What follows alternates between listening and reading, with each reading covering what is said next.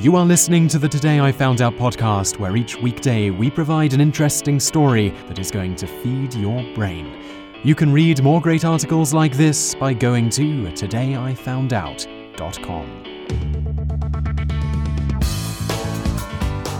Hello and welcome to episode number 234 of the Daily Knowledge Podcast from todayifoundout.com. And in the episode today, you're going to learn about the phrase Nero fiddled while Rome burned and why it gives Nero a probably undeserved bad rap.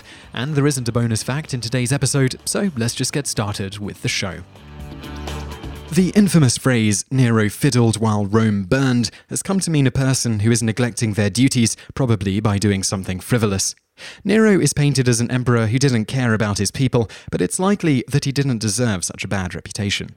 This is extremely similar to the tale of Marie Antoinette supposedly saying, let them eat cake, when hearing the starving masses, when, in fact, she never said this, and popular history's representation of Antoinette has been heavily influenced by the 18th century French, who despised her, mostly because she was Austrian and a prominent member of the aristocracy, rather than because of anything she actually did, per se.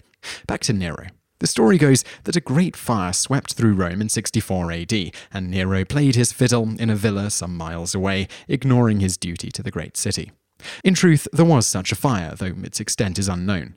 According to Tacitus, the fire lasted for six days and decimated Rome, with only four districts untouched, out of a total of 14.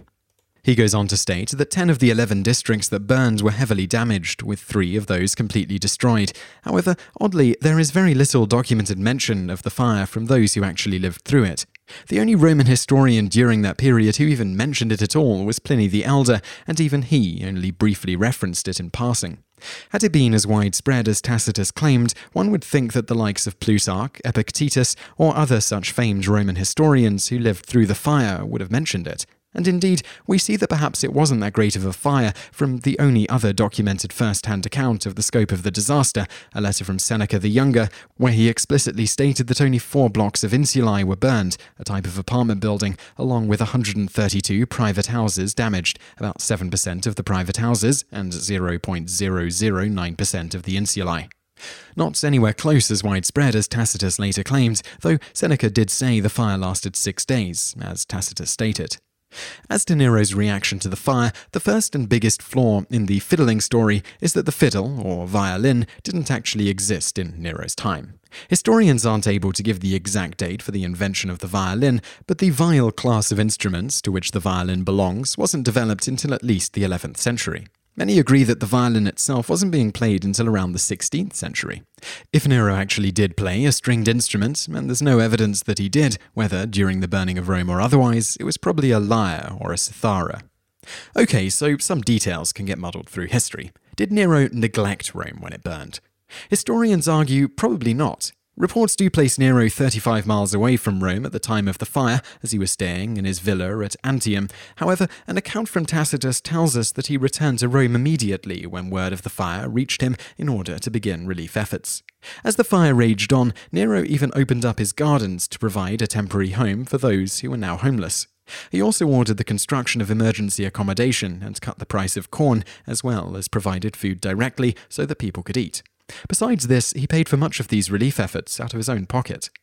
However, Tacitus also tells us of the rumor that had spread among the masses. While the flames surged through the city, Nero stood on his private stage and sang about the destruction of Troy in a comparison of the two events. Whether or not the rumor had any evidence to back it up, or it was just something made up by the unhappy masses, we don't know, but this and Suetonius's accounts are the most likely source of the fiddle story we hear today. Unfortunately for Nero, at least in the context of this story, he did have a reputation for enjoying concerts and participating in music competitions, so the activity itself wasn't entirely unlikely, even if the timing of the act is highly questionable. While Tacitus claims the singing story was a rumour, Suetonius wrote about it with conviction. However, the story could have been an attempt to further mar Nero's name. Nero faced problems during his reign from the very start, when it was reported that his own mother poisoned his predecessor, Claudius. He was also blamed for the death of Claudius's son, Britannicus, who was being urged to take his proper place as emperor by overthrowing Nero. Numerous other deaths were thought to be committed by Nero's hand, including one of his wives and his own mother. As such, Nero was painted as a man who was difficult for the masses to trust. No one knew how the fire started, and many Romans believed that he had started the fire that burned their city. With the mob out for blood, Nero was forced to turn to a scapegoat and blamed Christians for starting the fire. There were only a small number of Christians in Rome at the time, and they were considered a strange religious sect, so they were an easy target. As Tacitus stated, Consequently, to get rid of the report, Nero fastened the guilt and inflicted the most exquisite tortures on a class hated for their abominations, called Christians by the populace. Christus, from who the name has its origin, suffered the extreme penalty during the reign of Tiberius at the hands of one of our procurators. Pontius Pilatus and a most mischievous superstition, thus checked for the moment, again broke out not only in Judea, the first source of the evil, but even in Rome, where all things hideous and shameful from every part of the world find their centre and become popular. Accordingly, an arrest was first made of all Christians who pleaded guilty to the fire. Then, upon their information, an immense multitude was convicted, not so much of the crime of firing the city as of hatred against mankind. Mockery of every sort was added to their deaths. Covered with the skin of beasts, they were torn by dogs and perished, or were nailed to crosses, or were doomed to the flames and burnt, to serve as a nightly illumination when daylight had expired. Even finding someone to blame for the fire didn't help Nero's plea of innocence. In the wake of the fire, he built a palace on top of some of the land cleared by the flames, which people argued he had been planning from the start, though this is highly unlikely as the place he built the new palace was over half a mile away from where the fire started. In addition to a new palace, Nero did provide for the reconstruction of the city, but rebuilding stretched the limits of Rome's treasury at the time. He was forced to devalue Roman currency, which wasn't a popular move. Nero ended up committing suicide, or at least begging his secretary to kill him when he lost the nerve to do it himself, four years after the fire.